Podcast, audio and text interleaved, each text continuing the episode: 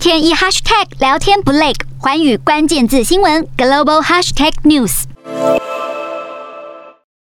法国的外交官二号是进行了为期一天的罢工，抗议政府计划取消法国外交部使节享有的特殊地位。这也是法国外交人员有史以来第二次对政府计划发动公然抗争。法国总统马克宏为了要创造可以在不同政府部门间流动的国家行政人员精英人才库，四月公布了命令，准备要废除法国使节人员的特殊地位。这道命令意味着大约有七百名法国最高阶外交官可能会被要求。要转到其他部会任职，也可能会造成非外交官却是担任外交职务的问题。虽然改革利益是想让更多元的人才加入外交工作，但是参与罢工的外交官认为，让没有受过外交训练的高层公务员任职外交官，将会削弱法国在海外的影响力，更有可能是有政治干预的危险。